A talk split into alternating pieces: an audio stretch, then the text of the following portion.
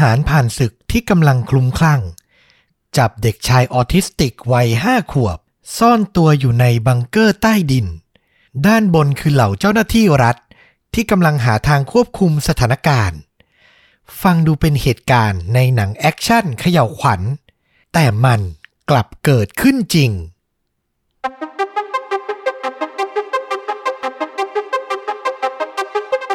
สวัสดีครับ สวัสดีครับ เรื่องจริงยิ่งกว่าหนังพอดแคสต์จากชวนดูดักกลับมาพบทุกท่านอีกครั้งนะครับ อยู่กับต้อมครับ แล้วก็ฟลุกครับ วันนี้ก็พร้อมที่จะเล่าหนึ่งเรื่องจริงสุดเข้มข้น จนถูกนำไปสร้างเป็นภาพยนตร์นะครับผม วันนี้นี่ต้องบอกเลยฟลุกผมไปอ่านเรื่องนี้มานะ แล้วรู้สึกว่ากำลังได้รับชมภาพยนตร์แอคชั่นดีๆ เรื่องหนึ่งเลย อืม ตื่นเต้นขนาดนั้นเลย เป็นแนวไล่ล่าหรือแนวไหน เป็นแนวจับตัวประกันโอ้ซึ่งมีความเข้มข้นของการวางแผนช่วยเหลือ แล้วก็วินาทีในการช่วยเหลือมันแบบบีบหัวใจอะมาก ๆ เลย อันนี้คือส่วนตัวผมนะอืมไม่รู้เหมือนกันว่าเล่าจริง ๆ จะทำให้ผู้ฟังรู้สึกอย่างนั้นได้หรือเปล่า แต่จะพยายามให้มากที่สุดนะครับ อืม อย่ารอช้าเลยอยากฟังแล้วเนี่ย โอเคนะครับผมพาฟลุกกับคุณผู้ฟังย้อนไปในวันที่ 29 มกราคม ปี 2013อ่าไม่นานนะ ประมาณ 8 ปีที่แล้ว ที่มิดแลนด์ซิตี้รัฐอลาบามา สหรัฐอเมริกานะครับ เวลาประมาณบ่าย3โมงครึ่ง คุณผู้ชายที่ชื่อว่าอัลเบิร์ตโปแลนด์เขามีอาชีพเป็นคนขับรถโรงเรียนวัย 66ก็วัยเกษียณแล้วนะอืมก็ได้ขับรถมาจอดที่จุดจอดเพื่อปล่อยเด็กๆกลับบ้านตามปกติครับ แต่ระหว่างที่เขากำลังเปิดประตูนะ เด็กๆยังไม่ทันลงจากรถนะ ก็มีชายวัย 65 คนหนึ่ง ที่ชื่อว่าจิมมี่ลีไดค์มายืนขวางไว้ครับอืมจิมมี่ลีไดค์คือใคร เขาคืออดีตทหารผ่านศึกสงครามเวียดนาม ซึ่งรู้จักกับตัวอัลเบิร์ตโปแลนด์คนขับเนี่ยเป็นอย่างดีนะ คือต้องบอกว่าทุกครั้งที่โปแลนด์ขับรถมาส่งเด็กที่จุดเนี้ย เขาก็จะต้องกลับรถเพื่อกลับโรงเรียนนะ มันเป็นเนินสูงๆและทุกครั้งในการกลับรถเนี่ยเขาก็จะถอยเข้าไปในพื้นที่บ้านของจิมมี่ลีไดค์อืมแล้วก็จิมมี่ลีไดค์เนี่ยก็มีน้ำใจนะ คือถางหญ้าจัดการที่ดินตรงนั้นน่ะ เพื่อให้แบบรถโรงเรียนเนี่ยสามารถกลับได้สะดวกสะดวก คือมีความสัมพันธ์ที่ดีต่อกันดูเหมือนไม่น่าจะมีอะไรเกิดขึ้นเลยนะครับ แต่ในวันนั้นไดค์เนี่ยมาดักที่หน้าประตูรถโรงเรียนนะ ไม่ให้เด็กๆลง แล้วก็ทำการส่งจดหมาย ให้อัลเบิร์ตโปแลนด์อืมมือหนึ่งส่งจดหมายนะ แต่อีกมือเนี่ย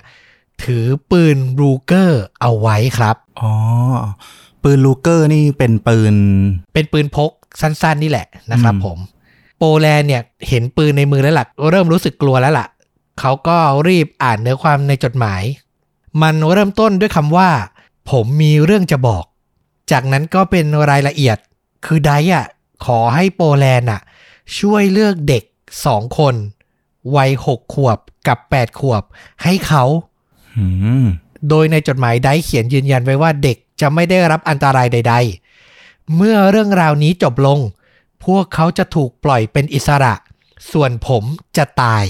นี่คือสิ่งที่ได้เขียนไว้ในจดหมายเลยนะ เราถ้าเป็นคุณอันเบิร์ตอยู่บนรถ แล้วได้เห็นข้อความแบบเนี้ยมันคาดการ์อะไรไม่ออกเลยนะว่าสถานการณ์ข้างหน้าจะเกิดอะไรขึ้นเราโอ้โห เราไม่กล้าตัดสินใจอะไรแบบนี้เลยอะถึงเขาจะบอกว่าเด็กจะปลอดภัยก็เถอะ ถูกต้อง แล้วตัวคุณเอัลเบิร์ตโปแลนด์น่ะซึ่งเป็นคนขับรถโรงเรียนน่ะแน่นอนว่าคนทำอาชีพประมาณเนี้ย อุปนิสัยก็คือต้องรักเด็กแหละ แล้วก็เป็นห่วงเด็กมากๆอตอนนั้นน่ะ เขาก็เลยตัดสินใจขวาง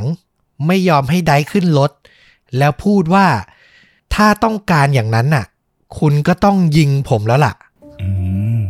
ซึ่งต่อมาไดซ์แม้จะรู้จักกันมานานนะ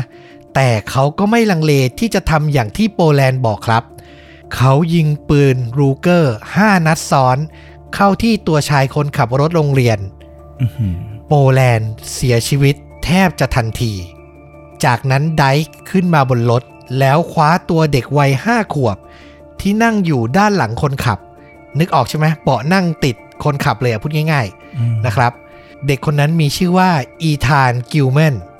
เขาถูกพาตัวลงจากรถไปทันที หลังจากนั้นเด็กๆที่เหลือ แม้จะกลัวนะว่า ไดจะกลับขึ้นมาหรือเปล่า แต่ก็ตัดสินใจ พากันวิ่งกรูลงจากประตูรถ วิ่งไปยังโบสถ์ซึ่งอยู่ใกล้ที่สุด มีเกร็ดนิดนึงว่าเหตุการณ์ ระหว่างที่เหตุการณ์ทั้งหมดนี้เกิดขึ้นน่ะ มีเด็กชายวัย 15 ปีคนหนึ่งกล้าหาญมากเขาชื่อว่าเทรวัตส์วัตส์เนี่ยรวบรวมความกล้าโทรหาตำรวจคือกดเบอร์ 911อะนะ ตั้งแต่ไดอะยังเจรจากับโปแลนด์อยู่อืมนี่คือบางส่วนของบทสนทนาที่ถอดมาได้นะครับอ่าเจ้าหน้าที่โอเปอเรเตอร์เบอร์ 911 เขาชื่อว่าคุณบริทินนอริสรับสายแล้วเขาก็ถามว่า เกิดเหตุอะไรขึ้นเทรวัตส์เนี่ยก็พูดว่าพวกเราอยู่บนรถบัส แล้วมีบางคนเนี่ยพยายามจะจับตัวเด็กๆไป นอริสก็ตอบว่า มีคนพยายามจะจับตัวเด็กๆไปเหรอ เทรก็ยืนยันว่าใช่ครับ จากนั้นจบประโยคนี้ก็เป็นเสียงปืนอะดังขึ้นมา 5 นัดซ้อน แล้วก็เสียงเด็กแตกตื่นเลยนะ เจ้าหน้าที่นอริสก็ถามต่อว่าพระเจ้าช่วยนี่มันเกิดอะไรขึ้น เทรวัตก็ตอบกลับไปว่า คนขับรถบัสตายแล้วครับถึงตรงเนี้ยคือนึกภาพว่าถ้าเราเป็นเจ้าหน้าที่อะเราต้องพยายามทำให้เด็กทุกคนแบบอยู่ในความสงบอะ แล้วเจ้าหน้าที่อะยังไม่เห็นเหตุการณ์โดยภาพรวมด้วยนะ คือฟังจากโทรศัพท์อะ โอ้โห เป็นเราอะรับสายโทรศัพท์เนี้ยเราต้องแบบที่สุดอะแล้วสุดท้ายคุณนอริสเจ้าหน้าที่โอเปอเรเตอร์ก็บอกเทรว่าใจเย็นๆนะหนุ่มน้อย พยายามก้มให้ต่ำไว้ นี่คือประโยคสุดท้ายที่เขาพูดคุยกันก่อนที่ตัวไดซ์เนี่ย จะนำตัวเด็ก 5 ขวบ คืออีธานกิลแมนเนี่ยลงไปนะครับผมอ่านี่ก็คือเป็นเกรดบางส่วนนะ คือหลังจากเหตุการณ์จบลงอะ่ะเทรวัตเนี่ยก็ได้รับการยกย่องว่ากล้าหาญมากแล้วก็ได้รับคำชื่นชมเนาะที่ทำให้ตำรวจรู้ถึงเหตุการณ์ได้เร็ว แล้วก็มาถึงที่เกิดเหตุได้เร็วนะครับ เหตุการณ์ต่อจากนั้น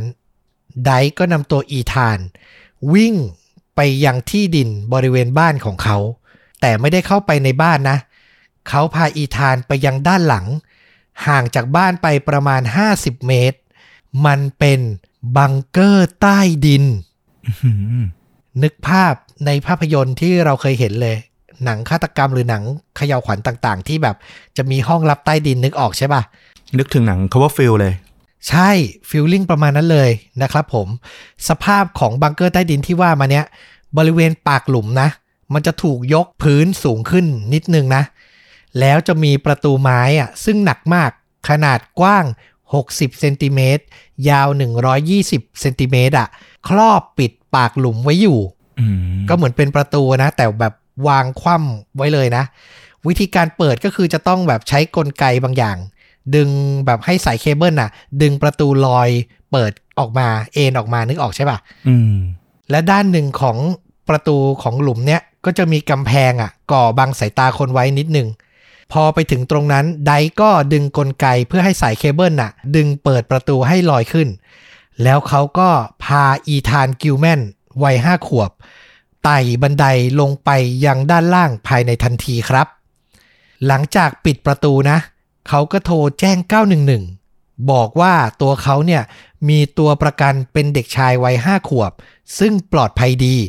พร้อมบอกว่าถ้ามีใครอยากจะพูดเจรจากับเขา ให้สื่อสารผ่านท่อที่เขาทำสร้างไว้อะอืมซึ่งตั้งอยู่ห่างจากหลุมบังเกอร์ไปประมาณเมตรครึ่งเท่านั้น คือไม่ยอมเจรจาผ่านโทรศัพท์ แล้วก็ต้องบอกว่าคนที่จะไปเจรจาอยู่ในความเสี่ยงมากนะ ในระยะเมตรครึ่งเนี่ยโอ้โห เกิดอะไรขึ้นได้ตลอด ถูกให้ฟลุกกับคุณผู้ฟังนึกภาพ ท่อที่เอาไว้ส่องผิวน้ำของเรือดำน้ำอะนึกออกปะเรือดำน้ำสมัยเก่าอะอืมอืมที่แบบว่าโผล่พ้นน้ำขึ้นมาแล้วก็จะแบบเลี้ยว 90 องศาช่วงปลายนึกออกไหมขนาดผืนน้ำเออแล้วก็มีแบบอารมณ์เหมือนเป็นแผ่นกระจกแปะอยู่อืมอ่า ทุกคนน่าจะนึกออกนะครับ อันเนี้ย ต่างกันแค่มันไม่ได้โผล่พ้นพื้นน้ำอะแต่มันโผล่พ้นพื้นดินออกมา แล้วก็โค้ง แล้วบริเวณปากท่อมันไม่ได้มีกระจก มันเอาไว้ให้แบบคนเดินมาแบบพูด ให้เสียงมันผ่านท่อเข้าไปในบังเกอร์อีกทีหนึ่งอะพูดง่ายๆมันคือการสื่อสารเหมือนตอนเด็ก ๆ เราเล่นโทรศัพท์เชือกอะเออแก้วกระดาษอย่างนั้นเลยนะครับ โดยหลังจากเหตุการณ์เกิดขึ้นทั้งหมดเนี้ย เจ้าหน้าที่ตำรวจกลุ่มแรกก็คือเจ้าหน้าที่ท้องถิ่นเนี่ยก็มาถึง ร้อยโทบิลลาเฟอร์ตี้คือคนแรกที่เดินทางไปบริเวณหลุมบังเกอร์ และเริ่มต้นเจรจากับจิมมี่ลีไดค์ไดค์บอกว่าถ้ามีความพยายามจะใช้กำลังฝ่าลงมาในบังเกอร์ มันอาจจะจบลงด้วย loud boom คือเสียงบูมที่ดังมากอืมๆน่าจะเข้าใจกันดีว่ามันหมายถึงมีวัตถุระเบิดอยู่แน่ ๆ นะครับ นอกจากนี้ตัวไดค์ยังถามถึงอาการของคนขับรถบัส อย่างโปแลนด์ว่าเป็นยังไงบ้าง ตอนนั้นร้อยโทลัฟเฟอร์ตี้รู้แล้วว่าโปแลนด์เนี่ยเสียชีวิตแล้ว แต่ไม่รู้ว่าคำตอบจะส่งผลต่อตัวไดค์ยังไง คือไม่รู้ว่าจะทำให้มันเกิดบวกหรือลบขึ้น ต่อสถานการณ์ เจ้าหน้าที่ก็เลยโกหกไปว่า เขายังไม่รู้อาการที่แน่นอนของคนขับรถแต่อย่างใด ถึงตรงนี้แวะพักสถานการณ์นิดนึง อยากให้ทุกคนมาทำความรู้จักจิมมี่ลีไดผู้ก่อเหตุคร่าวๆก่อนอืมอย่างที่บอกว่าเขาเป็นอดีตทหารที่เคยไปรบในสงครามเวียดนาม ถึงตอนนั้นในปี 2013 เนี่ย พูดได้เลยว่าเขาอะใช้ชีวิตแบบตัวคนเดียว เหินห่างจากทั้งพี่น้อง ทั้งอดีตภรรยาและลูกสาวทั้งสองคน คือไม่ยุ่งกับใครเลย เมื่อดูที่ประวัติอาชญากรรม เขาเคยต้องหาคดีเล็กน้อย ทั้งพกอาวุธ แล้วก็ข่มขู่เด็กๆ ที่มาเล่นบนที่ดินของเขาด้วยปืนอืมก็คือเป็นอารมณ์แบบไม่อยากยุ่งกับใคร อยากอยู่คนเดียว อยากไม่อยากให้ใครมายุ่งประมาณนั้นเลย นึกถึงหนังแบบพวกเด็กๆอะอย่าง Stranger Things อย่างเงี้ยเวลาเด็กๆ ไปเล่นซนก็จะเจอแบบลุงแก่ๆที่แบบจะโหดๆอารมณ์ประมาณเนี้ยคอยไล่อะเออ ใช่ แต่ที่น่ากลัวคือชายคนเนี้ย ขู่คนอื่นด้วยอาวุธปืน และเป็นทหารลบเก่าไงอืมก็จะน่ากลัวมีความน่ากลัวอยู่ และที่สำคัญคือเป็นที่รับรู้กันดีในละแวกนั้นว่าเขาอะโกรธเกลียดและต่อต้านรัฐบาลสหรัฐเป็นอย่างมากอืมเขาสร้างสถานการณ์นี้ขึ้นมา เพราะต้องการจะส่งเสียงหรือแนวคิดบางอย่าง ให้คนทั่วไปได้รับรู้ คือนึกภาพชายที่คุ้มคลั่ง ที่ผ่านศึกสงครามและมีบาดแผลในจิตใจมานึกออกใช่ไหมอืมคือที่เล่ามาทั้งหมดเนี้ยต้องการชี้ให้เห็นว่าการจะเจรจากับคนแบบเนี้ยมันยากมาก เพราะสิ่งที่เขาต้องการมันแบบเป็นไปไม่ได้อะมันต่อรองกันได้ยากมากๆจริง ๆนะครับ เวลาสองทุ่ม9นาทีเจ้าหน้าที่ FBI ที่มีหน้าที่เจรจาต่อรองกับคนร้ายก็มาถึงสถานที่เกิดเหตุ ถึงตรงเนี้ยมีทั้งเจ้าหน้าที่ FBI ตำรวจท้องถิ่น หน่วยทหารของรัฐ รวมถึงหน่วยสวาดประจำการหน้างานเต็มไปหมดเลย ถึงเวลาสามทุ่มไดก็ยืนยันให้ทุกคนเลิกติดต่อเจรจากับเขาคืนนี้พอแค่นี้ การเจรจาจบนะ แต่การทำงานของ FBI อะเพิ่งเริ่มต้นขึ้น ถึงตอนนี้สิ่งที่เจ้าหน้าที่ต้องการที่สุดก็คือ แผนผังบังเกอร์ใต้ดิน ต้องรู้ก่อนเลยว่า มันจะมีอะไรอยู่ในนั้นบ้าง เพื่อจะวางแผนทำอะไรต่อไปได้ถูกนะครับ พวกเขาเริ่มจากการพูดคุยกับเพื่อนบ้านของไดท์ที่มีชื่อว่าไมเคิลคริลซึ่งเขามีความสำคัญคือเป็นผู้ช่วยก่อสร้างบังเกอร์ มาตลอดปีที่ผ่านมา อืม คือเห็นเพื่อนสร้างบังเกอร์ใต้ดินก็แบบมาช่วยอะ่ะ ไม่รู้หรอกว่าจะเอาไปทำอะไรกันแน่นะครับ ไมเคิลคลิวเนี่ยก็ให้รายละเอียดว่า พอยกประตูออกนะ ก็จะเป็นช่องแคบๆ มีบันไดพาดอยู่ คือความกว้างมันแค่พอคนน่ะไต่ลงไปได้ทีละคนนะครับ และต้องไต่บันไดลึกลงไปประมาณ 2 เมตร ถึง 2 เมตรครึ่งอืมลึกพอสมควรนะ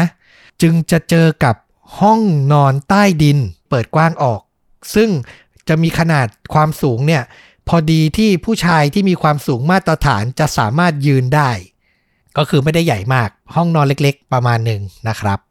แต่ข้อมูลแค่เนี้ยบอกเลยว่าสำหรับ FBI ในการจะทำอะไรต่อมันไม่พอ เขาก็ต้องอยากได้ข้อมูลเพิ่มเนาะเพื่อความปลอดภัยของตัวประกันด้วยมันต้องวางแผนให้รัดกุมที่สุดอะเนาะใช่ FBI ก็เลยตัดสินใจ ใช้อุปกรณ์ที่เขาเห็นใกล้มากที่สุดก็คือ ท่อที่ใช้พูดคุยสื่อสารที่บอกไปนี่แหละ เจ้าหน้าที่คิดว่าน่าจะสามารถนำกล้องสอดแนม หรือไมโครโฟนดักฟังเสียงขนาดเล็ก สอดผ่านเข้าไปจนถึงในบังเกอร์ได้แต่แต่เมื่อพวกเขาลองทำลองสอดกล้องเข้าไปนะ ไปได้ไม่ถึงครึ่งทาง ก็ติดอยู่กับวัสดุบางอย่าง ในท่อมันมีบางสิ่งซ่อนอยู่ครับอืมเมื่อเจ้าหน้าที่ใช้เครื่องเอ็กซเรย์สแกนท่อ จึงรู้ว่าไดร์ ติดตั้งระเบิดทำมือเอาไว้ มันทำมาจากดินปืน ผสมกับเม็ดปืนลูกซองอืมคือนึกภาพกระสุนปืนลูกซองนะ ทุกคนน่าจะเคยเห็นเนาะมันจะแบบใหญ่ๆหน่อยเนาะพอเราแกะกระสุนปืนลูกซองออกอะ่ะ มันจะเป็นเม็ดปืนเล็ก ๆ อยู่รวมกันอะอ่าเพราะอย่างที่เคยรู้คือยิงปืนลูกซองไปเวลายิงไปปุ๊บ มันก็จะแตกกระจายสะเก็ดมันก็จะกระจายเป็นวงกว้างถูกไหม ถูกต้อง เขาเอาเม็ดปืนพวกเนี้ยผสมกับดินปืน แล้วก็มัดรวมแล้วก็แปะไว้ในท่อ PVC ที่ใช้สื่อสารนี่แหละ แล้วก็ทำสายชนวนอะต่อเข้าไปถึงในบังเกอร์ คือไปถึงมือเขาอะอืมถ้าเกิดอุบิเหตุอะไรก็คือสามารถดึงชนวนให้มันระเบิดได้เลยทันที คือเตรียมพร้อมไว้มากๆนะครับ นอกจากระเบิดลูกนี้นะ เจ้าหน้าที่ทำการสำรวจรอบๆบบริเวณ ก็ยังพบระเบิด ที่มัดซ่อนอยู่ในท่อ PVC อะนับได้เป็นโหลเลยครับ พูดง่ายๆว่าตอนเนี้ยเจ้าหน้าที่ตำรวจอะปฏิบัติงานอยู่ท่ามกลางดงระเบิดเลยทีเดียวอืมหลังจากรู้ข้อมูลประมาณนี้แล้ววันแรกผ่านพ้นไปเข้าสู่วันที่2เพื่อป้องกันตัวเอง และทีมงานจากระเบิด พวกเขาก็ตัดสินใจนำลำโพงนะ ไปวางไว้ใกล้ ๆ ท่อ เพื่อจะได้ไม่ต้องสื่อสารในระยะกระชั้นชิด ซึ่งอาจได้รับอันตรายจากระเบิดได้ คือพูดผ่านไมโครโฟน เสียงผ่านลำโพงแล้วก็ลงไป ไม่ต้องไปยืนพูดใกล้ๆ เจ้าหน้าที่ก็ฉลาดนะ เขาทำอย่างนั้นเสร็จแล้วปุ๊บ อีกสิ่งหนึ่งที่สำคัญก็คือต้องพยายามปิด ไม่ให้ไดอะรู้ว่าเจ้าหน้าที่อะรู้ว่ามีระเบิดซ่อนอยู่แล้ว ก็คือทำทีเป็นไม่รู้เรื่องระเบิดต่อไป ถึงตอนนั้นทีมช่วยเหลือตัวประกันก็ตั้งศูนย์บัญชาการ อยู่ในตึกที่ตั้งอยู่ห่างจากที่เกิดเหตุ แค่ฝั่งตรงข้ามถนนเท่านั้น ต้องบอกว่ามันเป็นสถานการณ์ที่ยากลำบากมาก เจ้าหน้าที่ FBI ไม่เคยอยู่ในสถานการณ์ตัวประกันแบบนี้ มันไม่มีทั้งประตู ไม่มีหน้าต่าง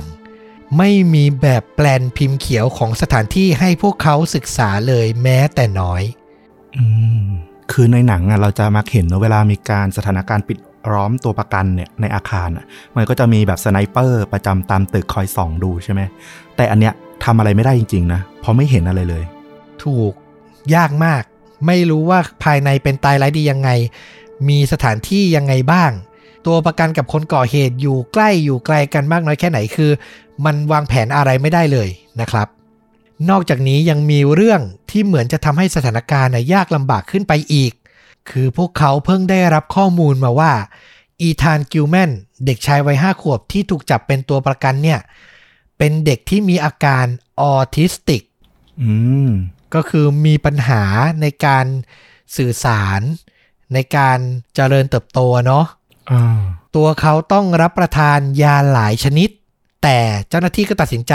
ใช้เงื่อนไขเนี้แหละเป็นอุบาย พวกเขานำยาพร้อมของเล่น และสมุดระบายสี รวมถึงโทรศัพท์มือถืออะรวมกันทั้งหมดนะ แล้วให้เจ้าหน้าที่คนหนึ่งอะไปวางบริเวณปากหลุม แล้วเจรจาขอให้ไดร์อะยอมนำทั้งหมดเนี้ยลงไป คือเอาไปให้เด็กเล่นให้เด็กได้รับประทานยา แล้วก็นำโทรศัพท์มือถือลงไปใช้พูดคุยเถอะ โดยเจ้าหน้าที่เจรจาก็อ้างว่า สภาพอากาศภายนอกตอนนี้มันแย่มาก การคุยผ่านท่อมันเกิดเสียงก้อง เสียงไม่ชัดเจนสื่อสารกันลำบากนะครับ ซึ่งสุดท้ายตัวไดอะก็ตอบตกลง เขาเริ่มเจรจาทางโทรศัพท์มือถือนะ โดยบอกว่าจะปล่อยเด็กแลกกับการให้นำผู้สื่อข่าว ซึ่งต้องเป็นสุภาพสตรีนะ คนหนึ่ง ลงมาที่บังเกอร์เป็นตัวประกันแทนอืมอย่างที่บอกว่าเขาอะอยากจะสื่อสารแนวคิดของเขาอะให้คนทั่วไปได้รู้ ไอแนวคิดต่อต้านรัฐบาลเนี่ยนะ ขั้นตอนก็คือนักข่าวลงไป และเขาจะให้เธอเริ่มถ่ายทอดสด สัมภาษณ์ ตัวเขาหลังพูดคุยเสร็จ เขาจะนำถุงพลาสติก คลุมหัวตัวเอง แล้วก็ค่อยๆเติมสารฮีเลียมเข้าไป เพื่อให้เขาสูดดมจนเสียชีวิต โดยให้นักข่าวสาวเนี่ยเป็นผู้กุมมือเขาไว้ในวาระสุดท้าย คือทั้งหมดให้เกิดขึ้นโดยการถ่ายทอดสดอะ มันฟังดูผิดปกติมากถูกไหมอืม คือกำลังเจรจาอยู่กับคนที่แบบ โอ้โห ตักกะความเป็นจริงมันไม่ได้มากๆนะครับ มันยากต่อการเจรจาด้วยนะ เพราะว่ามันไม่สามารถใช้เหตุผลตามปกติกับเขาได้ แต่อย่างไรก็ตามอะ FBI อะ ก็ทำทีเป็นตอบตกลง เพราะว่าพวกเขาคิดแผนได้คือ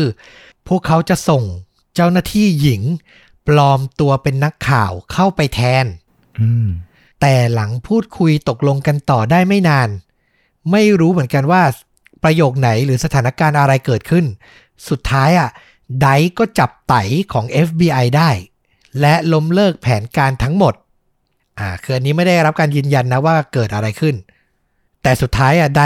ยื่นคำขาดเลยว่า จะไม่เจรจากับ FBI อีกต่อไปแล้ว เพราะว่าพวกเนี้ยหลอกเขาอืมทำให้ร้อยโทลัฟเฟอร์ตี้คนแรกที่เป็นคนพูดคุยอะนะ ก็ต้องกลับเข้ามาอยู่ในแผนการเพื่อเจรจากับไดอีกครั้งหนึ่งนะครับ คือฟังดูเหมือนการเจรจาของ FBI จะเสียเปล่าใช่ไหมแต่มันไม่เสียเปล่าซะทีเดียวนะ เพราะระหว่างที่ไดอะพุ่งความสนใจไปที่การพูดคุยอยู่เนี่ย เจ้าหน้าที่อีกกลุ่มหนึ่งก็หาช่องทางที่จะวางกล้องสอดแนม ทะลุเข้าไปในบังเกอร์จนได้ครับ อืม คือข่าวไม่ได้ลงดีเทลไว้นะว่าสอดเข้าไปทางไหน แต่สุดท้ายก็สอดเข้าไปจนได้จนสำเร็จ ตอนนี้ตำรวจสามารถเห็นทั้งตัวไดตัวน้องอีธาน แล้วก็เห็นสภาพในห้องได้แล้ว มันมีเตียงสามชั้น วางอยู่ริมกำแพงนะ ฝั่งหนึ่ง และอีกฝั่งหนึ่งอะก็มีถังส้วมเคลื่อนที่ ซึ่งถูกคลุมด้วยผ้าใบสีฟ้าวางอยู่ คือกินนอนถ่ายท้องอะไรอยู่ในนั้นหมดเลยนะครับ จ้าหน้าที่ได้เห็นภายในและ ถือว่าคืบหน้าไปเป็นอย่างมาก ก็จบวันที่ 2 ไป เข้าสู่วันที่ 3 ตอนนี้ต้องบอกว่าสถานการณ์นี้เป็นข่าวดังไปทั่วประเทศ ผู้คนต่างโทรศัพท์เข้ามาเสนอความคิดเห็น เพื่อจัดการกับจิมมี่ลีไดอย่างไม่หยุดหย่อน อย่างที่เราเคยเล่าสถานการณ์ตัวประกันไปตอนสองตอนนะ พอมันเป็นข่าวดังเมื่อไหร่อะ เจ้าหน้าที่ตำรวจเหนื่อยใจเมื่อนั้นเลย คือรับโทรศัพท์กันไม่หวานไม่ไหวเลย คนนั้นก็โทรเข้ามาให้ทำอย่างนี้ คนนี้ก็โทรเข้ามาให้ทำอย่างนั้น ภาพภายนอกอะ่ะ ที่คนมองเข้าไปมันเหมือนแบบเจ้าหน้าที่อะ หมดหนทางนะทำอะไรไม่ได้และไม่รู้จะทำอะไร ได้แต่ยืนรอให้สถานการณ์อะ แย่ลง แต่ที่จริงอะ ต้องบอกว่าภายในมีการเตรียมการหลายส่วนมากๆ ทั้งการเตรียมเส้นทาง ในกรณีที่รถฉุกเฉิน ต้องวิ่งไปโรงพยาบาลให้เร็วที่สุด คือเคลียร์ไว้แล้ว เจ้าหน้าที่หน่วยเก็บกู้ระเบิด ก็ไล่เก็บกู้ระเบิดที่ถูกซ่อนไว้อยู่ใต้ดินที่เราบอกไป จุดอื่นๆนะ ที่แบบเป็นระเบิดในท่อ PVC อะถูกเก็บกู้ไปทั้งหมดแล้ว FBI เตรียมการถึงขั้น สั่งให้สัตวแพทย์ที่อยู่ใกล้เคียงเตรียมพร้อมไว้ ในกรณีที่สุนัขตำรวจอะโดนยิงบาดเจ็บอืมคือแบบเตรียมแบบครบครันมากๆ เขาคิดรอบด้านดีเนาะของตำรวจที่อเมริกา จริง เราว่าสุนัขตำรวจส่วนหนึ่งก็คือใช้ค้นช่วยค้นหาระเบิดนี่แหละ คือเตรียมไว้หมดแล้ว ถ้าโดนระเบิดหรือโดนยิงขึ้นมาก็คือ สัตวแพทย์ก็ standby แล้วละเอียดมากจริง ๆนะครับ อีกด้านหนึ่งร้อยโทลัฟเฟอร์ตี้เนี่ยเจ้าหน้าที่ท้องถิ่นเนี่ยก็ยังคงพยายามเจรจาให้ไดใจอ่อนยอมมอบตัว แต่ก็ยังไม่เป็นผล วันที่ 3 ผ่านพ้นไปเข้าสู่วันที่ 4 แล้วครับ ถึงตรงเนี้ยจากการสอดแนมทำให้ตำรวจรู้ว่าไดอะมีโทรทัศน์อยู่ในบังเกอร์ด้วยอืมก็คือเขาสามารถมองเห็นและรู้ข่าวจากโลกภายนอกได้ วันที่ 4 เนี้ยนักข่าวก็เลยถูกเจ้าหน้าที่สั่งห้ามไม่ให้ถ่ายการทำงานของพวกเขาโดยเด็ดขาด เพื่อป้องกันไม่ให้ไดรู้ว่าเจ้าหน้าที่กำลังเตรียมแผนการอะไรอืมและสิ่งที่สื่อมวลชนและคนทั่วไปไม่รู้อีกอย่างหนึ่งก็คือ เจ้าหน้าที่อะหลังจากศึกษามาสองสาวันนะ ก็ได้ทำการสร้างแบบจำลองของบังเกอร์ขึ้นมา และวางแผนซักซ้อมยุทธวิธี ในการบุกช่วยตัวประกัน ในกรณีที่การเจรจาล้มเหลว คือแค่เห็นภาพมันไม่พออะฟลุก มันต้องม็อกอัพขึ้นมาทั้งหมด แล้วก็ลองดูว่ามีกี่หนทางที่จะบุกเข้าไป โดยใช้เวลาน้อยที่สุดและตัวประกันปลอดภัยที่สุดได้บ้าง ราะว่าถ้าลงมือทำแล้วมันไม่มีโอกาสแก้ตัวแล้วเนาะมันได้ครั้งเดียวจริง ๆ ดังนั้นต้องให้ทีมที่จะลงทำอะไรพวกเนี้ยต้องพลาดน้อยที่สุดอะต้องได้ฝึกหลายครั้งที่สุดอะนะถูกต้องเลย เข้าสู่วันที่ 5 เจ้าหน้าที่เจรจาไปเหมือนจะไม่ได้ผล ก็เลยตัดสินใจนำตัวลูกสาวของจิมมี่ลีไดที่ชื่อว่าซินดี้ส่งตัวเธอมาเลยจากรัฐอลาบามา เพื่อมาเกลี้ยกล่อมผู้เป็นพ่อ แต่ในวันนั้นน่ะ เธอยังไม่ได้แบบเข้าพื้นที่เลยนะ เธอถูกเจ้าหน้าที่นำตัวเข้าพักในโรงแรมด้วยชื่อปลอม เพื่อป้องกันการเกาะติดจากสื่อมวลชนอืมแหมสื่อมวลชนนี่ก็ดาบสองคมเนอะคือนึกออกเลยว่าถ้าเจอตัวนึกออกใช่ป่ะ มันก็จะเกิดแบบ เจ้าหน้าที่นำตัวลูกสาวของผู้ก่อเหตุมาแล้ว แล้วถ้าไดรู้เรื่อง เราก็ไม่รู้ว่าแบบมันจะเกิดเหตุดีหรือไม่ดีขึ้นมาได้เนาะใช่ เราไม่รู้ว่าเขาจะคิดยังไง เขาจะแสดงตอบสนองกับเรื่องนี้ยังไง เหมือนเรื่องของคุณอันเบิร์ตเหมือนกัน ถ้าเขารู้ว่าเขาบังเอิญฆ่าคนไปแล้วก็เราไม่รู้ว่าเขาจะเปลี่ยนไปยังไงบ้างนะใช่ ไปดูปูมหลังครอบครัวนี้นิดหนึ่งแม่ของซินดี้ก็คืออดีตภรรยาของไดซ์เนี่ยพาลูกทิ้งไดซ์ไปตั้งแต่ ซินดี้เนี่ยอายุแค่ 3 ขวบ เนื่องจากตัวไดซ์อะมีปัญหาเรื่องติดเหล้าอืมและทำร้ายแม่ของเธออยู่บ่อยๆ ถึงตอนนั้นน่ะปี 2013 เนี่ยซินดี้ไม่ได้พูดคุยกับไดซ์ผู้เป็นพ่อนานถึง 25 ปีเต็มโอ้ห่างเหินจริง ๆ อีกด้านหนึ่ง เพื่อลดความตึงเครียดคือมันวันที่ 5 แล้วไงในอำเภอของเมืองก็ได้ให้สัมภาษณ์กับสื่อ ขอบคุณจิมมี่ลีได ท์ที่ดูแลเด็กเป็นอย่างดี หมายถึงว่าดูแลตัวประกันเป็นอย่างดี ไม่ทำร้ายตัวประกันนะนะอืมคืออันนี้ก็น่าจะเป็นแบบการลดอุณหภูมิความร้อนของอารมณ์ลงนะครับผม คือนอกจากสื่ออาจจะทำให้เหตุการณ์เลวร้ายได้อะเจ้าหน้าที่ตำรวจก็พลิกสถานการณ์ใช้สื่อทำให้ผู้ก่อเหตุอะใจเย็นลงไปด้วยนะครับ เรื่องราวผ่านมาถึงวันที่ 6 ถึงตรงเนี้ย เจ้าหน้าที่สังเกตเห็นได้ชัดว่าตัวไดอะเริ่มปล่อยให้ตัวประกันอย่างน้องอีธานกิลแมนเนี่ยอยู่ในบังเกอร์ได้อย่างอิสระมากขึ้นอืมจาก 5 วันที่ผ่านมา เขาจะไม่ปล่อยให้เด็กน้อยเนี่ยคลาดสายตาเลย อยู่ใกล้ตัวตลอด เพราะก็คงหวั่นหวั่นๆว่าอาจจะมีปฏิบัติการชิงตัวประกันได้ทุกวินาทีอะไรอย่างเงี้ยนะอืมแต่ในวันนั้นวันที่ 6 เนี่ย เขาเริ่มปล่อยและเริ่มอาจจะเริ่มสบายใจ เริ่มคุ้นชินกับเด็กน้อยแล้วนะครับ เจ้าหน้าที่จึงเริ่มคิดหาวิธีการ ปฏิบัติการสายฟ้าแลบเพื่อช่วยตัวประกันให้รวดเร็วที่สุด เพราะตอนนั้นน่ะสิ่งที่เกิดขึ้นในวันที่ 6 อีกอย่างก็คือไดขีดเส้นตาย ให้เจ้าหน้าที่ทำตามที่เขาร้องขอ ภายในเวลา 17 นาฬิกา 30 นาทีของวันรุ่งขึ้น คือถ้าเลยเส้นตายไปเนี่ยไม่รับปากแล้วว่าจะเกิดอะไรขึ้นกับตัวประกันนะครับ ก็ผ่านไป 6 วันแล้วนะ ยังไม่ได้ที่ตัวเองต้องการสักทีนะครับผม มาถึงวันที่ 7 วันสำคัญครับ เจ้าหน้าที่ใช้ไพ่ตายใบสุดท้าย พวกเขานำตัวซินดี้มาเกลี้ยกล่อมพ่อ เธอมาถึงบริเวณที่เกิดเหตุนะ และส่งรูปถ่ายของลูกทั้ง 4 คน ก็คือหลานๆของไดนี่แหละ รวมถึงรูปในวัยเด็กที่เธอถ่ายกับพ่ออะให้เจ้าหน้าที่นะอืมพร้อมคอมพิวเตอร์โน้ตบุ๊กเจ้าหน้าที่คนหนึ่งก็เดินไปบริเวณปากหลุม ส่งของเหล่านี้ให้ไดซ์โดยอ้างว่าอยากให้ไดซ์อะ ได้วิดีโอคอลพูดคุยกับลูกสาว ซึ่งถึงตรงนั้นไดซ์ก็คงตกใจเหมือนกัน ว่าลูกสาวไม่ได้เจอกัน 25 ปีมาได้ยังไง ก็น่าจะอยากคุยด้วยนะครับอืมเขาก็ไต่บันไดขึ้นมา เปิด ประตู แล้วก็นำสิ่งของทั้งหมดเนี้ยลงไป ค่อยๆไต่ลงไป มือหนึ่งหอบโน้ตบุ๊ก อีกมือหนึ่งจับบันไดและค่อยๆไต่ลงไปไต่ลงไปนะครับ เมื่อเท้าของเขา แตะพื้นบังเกอร์ แต่ยังไม่ทันปิดประตูนะ เข้าใจว่าไอ้กลไกในการหมุนปิดประตูมันอยู่ที่พื้น คือต้องลงจากบันไดก่อนแล้วก็ค่อยหมุนปิดอะไรประมาณเนี้ยนะครับอ่าไดซ์ยังไม่ทันปิดประตู ปฏิบัติการบุกชิงตัวประกันก็เริ่มต้นขึ้น เจ้าหน้าที่ตำรวจที่อยู่ด้านบน ตัดสายเคเบิลที่เชื่อมต่อกับประตูทิ้ง เพื่อให้ประตูเปิดค้างอยู่อย่างนั้นนะอืมจากนั้นพวกเขานำสิ่งที่เรียกว่า cross bar นึกภาพบาร์โหนที่นักยิมนาสติกเล่นอะอืมอ่า หรือคนทั่วไปเล่นแบบดึงข้ออะไรเงี้ย นึกออกใช่ไหมอืมเป็นบาร์ประมาณนั้น บาร์เนี้ยมีขนาดกว้างกว่าขนาดประตูเล็กน้อย เจ้าหน้าที่ตำรวจวางไว้กับบริเวณล่องประตูนะ บริเวณปากหลุมเนี่ย แล้วใช้วิธีคือ ทิ้งตัวลงไป แล้วใช้มือสองมือโหนบาร์ไว้อืมพอทิ้งตัวลงไปปุ๊บเขาก็จะปล่อยมือจากบาร์เพื่อ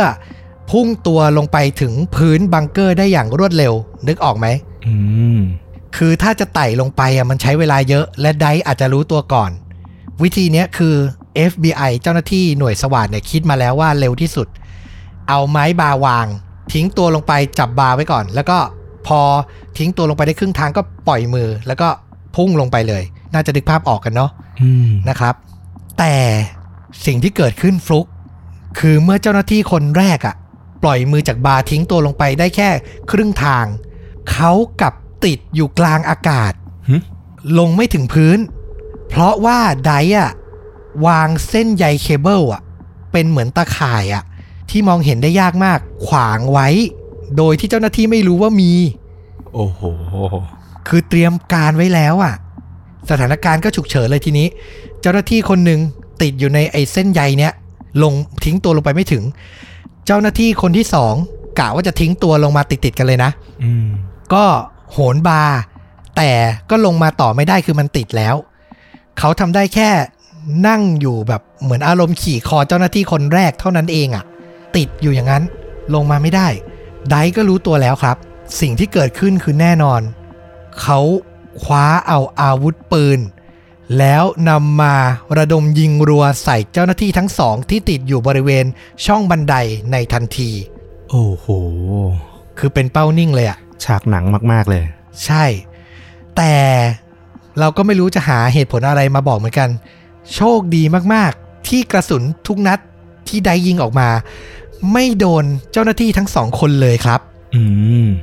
แต่ไดก็ไม่สนใจแล้วตอนนั้น เขาไม่รีรอที่จะดึงชนวนระเบิด ซึ่งที่เราเล่าไปว่ามันซ่อนอยู่ในท่อที่ใช้สื่อสารอะอืม แล้วมีชนวนมาถึงในบังเกอร์ใช่ไหมไดก็พุ่งตัวไปดึงชนวนระเบิดทันที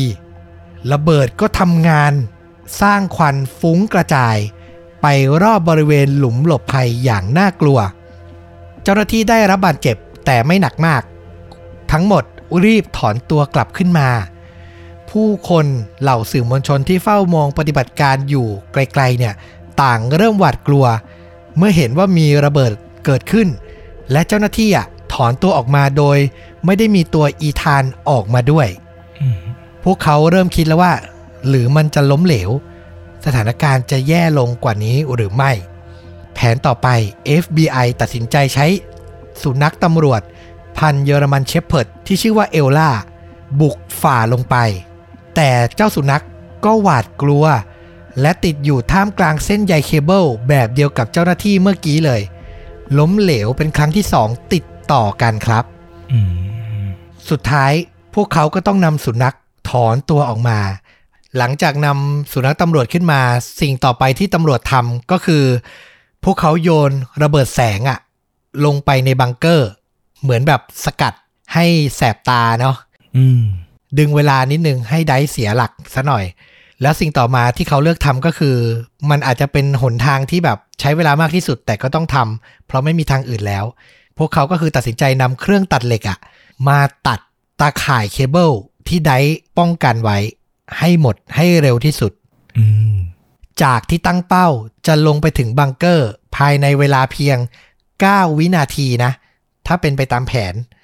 พวกเขาใช้เวลาจริงไปมากถึง 4 นาที แต่ละนาทีก็มีความสำคัญทั้งนั้นนะนะสำคัญต่อชีวิตตัวประกันมาก ๆ เมื่อตัดเส้นใยเคเบิลเสร็จ เจ้าหน้าที่คนหนึ่ง ถืออาวุธปืนในมือ พร้อมที่จะกระโดดลงไปอีกครั้ง แต่เวรกรรมมากๆครับ ระหว่างที่เขาทิ้งตัวลงไปอะ ไหล่เขาอะ กระเด้งไปโดนขอบไอช่องบันไดอะ จนเสียหลักปืนในมืออะหลุดล่วงลงไป คือปืนที่ตั้งใจจะใช้เอาลงไปต่อสู้อะมันหลุดลงไปในซอกบันไดอะฟลุกอืมคือเจ้ากรรมมาก ๆ เลยนะครับ เพราะฉะนั้นตำรวจลงไปถึงพื้นแล้วนะ แต่ไม่มีอาวุธ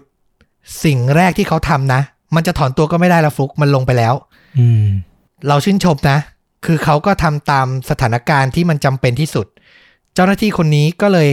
ควานหาตัวเด็กก็คืออีธานกิลแมนเนี่ยให้เจอให้เร็วที่สุด และโชคดีที่เตียงที่เด็กนั่งอยู่เนี่ยมันอยู่ใกล้บันไดมาก เขาคว้าเอาศีรษะของอีธานได้ แล้วก็ดึงตัวเด็กเนี่ยมาแนบตัว ก่อนจะก้มลงนอนนำหัวชิดกำแพงให้ได้มากที่สุด คือไม่รู้ว่าจะเกิดอะไรขึ้นและ จะโดนยิงหรือเปล่าก็ไม่รู้ แต่เด็กต้องปลอดภัยนึกออกปะอืมคือเจ้าหน้าที่แบบวัดดวงแล้วอะกอดบังอีธานเลยนะ แล้วก็ปลอบประโลมเด็กว่า ไม่ต้องห่วงนะหนู เธอจะไม่เป็นอะไรอืมนะครับ เราเล่าเนี่ย มันฟังดูนานนะ แต่มันเสี้ยววินาทีมากเลยนะที่เล่าไปเนี่ย การตัดสินใจทุกอย่างมีค่ามากเลยนะในเสี้ยววินาทีนั้นนะใช่ หลังจากเจ้าหน้าที่คนแรกกันเด็กพ้นจากความอันตรายได้แล้ว อีกสองคนก็กระโดดตามลงมาอย่างรวดเร็ว การยิงต่อสู้ภายในบังเกอร์แคบๆ ก็เกิดขึ้นแบบชุนลมุนมากๆ มีเสียงปืนยิงขึ้นแบบนับไม่ได้เลยนะว่ากี่นัด จนเมื่อเหตุการณ์สิ้นสุดลง เจ้าหน้าที่ที่ยิงต่อสู้ปลอดภัย แต่ตัวจิมมี่ลีไดท์ถูกยิงรวมกันทั้งหมดถึง 12 นัดอืมเข้าที่ใบหน้า คอ ทั่วตัวและมือ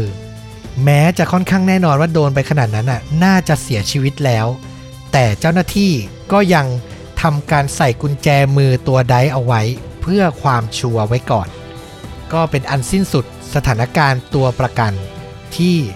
ยาวนานมาถึง 7 วันเต็ม ด้วยความระทึกใจนะอืมคือจบเรื่องอะนอกจากระทึกใจนอกจากชื่นชมการเตรียมพร้อมของตำรวจ แล้วก็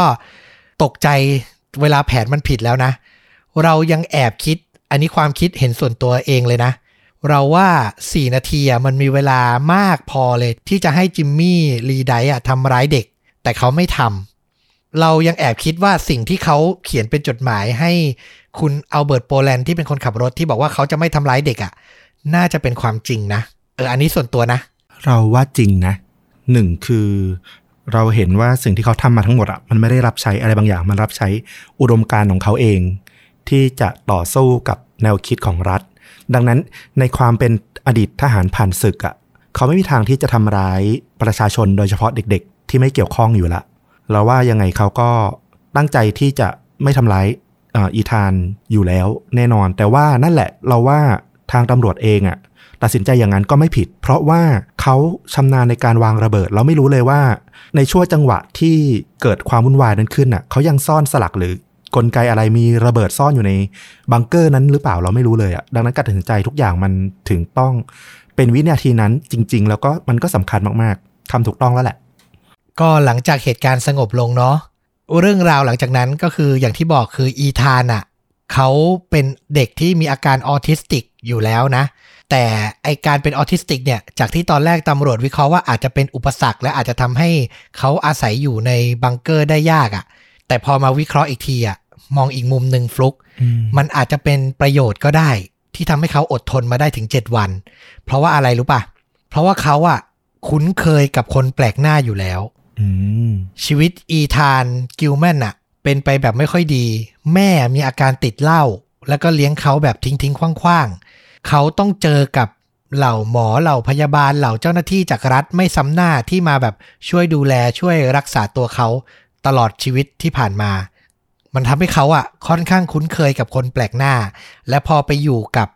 ไดอะถึง 6-7 วันอะก็ทำให้เขาอะแบบเหมือนคลองสติไว้ได้ ไม่ได้แตกตื่น เหมือนเด็กทั่วไปอะเออถ้าเป็นเด็กคนอื่น เด็กปกติที่อายุห้าขวบ ที่ไม่ได้คุ้นเคยกับคนแปลกหน้าเท่าเขาอะ เรื่องราวอาจจะบานปลายหรือน่ากลัวกว่านี้ก็ได้นะครับ แล้วก็ถึงทุกวันเนี้ย ปี 2021 ตัวอีธานกิลแมนเนี่ยก็อายุ 14 ขวบและ โตเป็นหนุ่มน้อยแล้วนะครับ แล้วก็ให้สัมภาษณ์เมื่อไม่นานมาเนี้ยว่าเขาอะจำเหตุการณ์ที่เกิดขึ้นอะไม่ได้มากนักและ คือเหตุการณ์ในวัยห้าขวบอะเราก็จำได้ไม่หมดหรอกก็ลืมลืมหลงหลงไปบ้างนะครับ ก็เข้าใจได้ แต่ก็ถือว่าจบแบบ happy ending นะเขาก็ปลอดภัยได้ใช้ชีวิตมา เป็นปกติถึงปัจจุบันนะครับอืมคืออย่างที่บอกชอบเรื่องนี้เพราะนึกภาพออกเป็นซีนซีนๆเป็นช็อตๆเหมือนในหนังเลย แล้วอีกอย่างคือชื่นชมการเตรียมงานของเจ้าหน้าที่ตำรวจ หน่วยที่แบบว่ามีไว้สำหรับเจรจาในเหตุการณ์ตัวประกันโดยเฉพาะอะคืออ่านแล้วรู้สึกทึ่งที่เขาแบบคิดทุกดีเทลอะเออ มันต้องเตรียมงานประมาณนี้แหละนะ เหตุการณ์มันถึงจะสามารถจบได้ด้วยดีได้ จริง อืมอืม สำหรับใครที่ฟังแล้วแบบอยากเห็นภาพ อยากดูบทสัมภาษณ์ ช่อง CBS ที่อเมริกาก็ทำเรื่องราวทั้งหมดเนี้ยเป็นสารคดีข่าวความยาวประมาณ 40 นาทีไว้แล้วมีซับภาษาอังกฤษ เดี๋ยวจะแปะเว็บไซต์ลิงก์ข่าวเนี้ยไว้ที่ท็อปคอมเมนต์เหมือนเดิมนะครับ ไปดูเลยคืออารมณ์เหมือนดู เรื่องจริงผ่านจอแบบภาพครบถ้วนจำลองเหตุการณ์ครบถ้วน สัมภาษณ์คนที่อยู่ในเหตุการณ์ครบถ้วนมากจริง ๆ นะครับ ฝึกภาษาไปในตัวมีซับให้อ่านนะครับผม อันนี้แนะนำแบบหนังไม่ได้ตัวประกันก่อนละกัน คือด้วยความที่มันเป็นสถานการณ์แบบ thriller แล้วก็มีบังเกอร์อะเรายังนึกถึงหนังอย่าง Ten Cloverfield Lane นะ หนังที่แบบกดดันดีมากอืมๆถ้าใครชอบสถานการณ์ปิดตายอยู่ในบังเกอร์ใต้ดิน แล้วก็ลุ้นระทึกอยู่กับคนที่อาการเหมือนจะไม่ปกติเหมือนกัน อันเนี้ยกดดันมากสนุกมากลองลองไปชม Ten Cloverfield Lane นี่มันคือ หญิงสาวตัวเอกของเรื่องไปหลบอยู่ในหลุมหลบภัยกับชายปริศนาคนหนึ่งที่ให้ความช่วยเหลือถูกไหม ถูกต้อง แล้วชายคนนี้ก็บอกว่ามีมนุษย์ต่างดาวจะมาบุกก็เลยไม่ให้ขึ้นไปถูกไหม ใช่ ซึ่งตัวผู้หญิงก็ไม่เชื่อหรอกเพราะว่ามันดูเหนือความเป็นจริงไปเยอะอะเอออม แต่ด้วยสถานการณ์หลาย ๆ อย่าง มันก็ทำให้ทั้งคู่อะต้องอยู่ด้วยกัน เออ เราไม่อยากจะสปอยเยอะไปลองไปรับชมกันละกัน คือถ้าพูดถึงภาพหลุมหลบภัย เออ เรื่องนี้ก็ลอยมาเหมือนกันนะ อืม แต่ไม่อยากให้พลาดตัวอ่าภาพยนตร์สารคดีที่ช่อง CBS ทำนะ ที่ผมบอกไป ตื่นเต้นจริง ๆ ไปดูมาแล้ว คือตอนที่ต้อมเล่าเรื่องอะเราก็คิดแล้วนะว่า เออ คือมันไม่ต้องมีเอาไปทำหนังหรอก แค่ตัวสถานการณ์เนี่ยแค่จับดีๆ แล้วเอามาทำสารคดีอะก็ตื่นเต้นเหมือนหนังแล้วนะ จริงนะครับผมก็ฝากติดตามกันได้ทั้งหมดอยู่ที่ top comment ใน YouTube แล้วนะครับ เอาล่ะ นี่ก็ครบถ้วนกับเรื่องจริงยิ่งกว่าหนังในตอนนี้ ฝากติดตามทุกช่องทางเหมือนเดิมนะครับ Facebook YouTube b l o g d i t Spotify และ Apple Podcast กลับมาพบเราสองคนได้ใหม่ใน episode ต่อไป วันนี้สวัสดีครับ สวัสดีครับ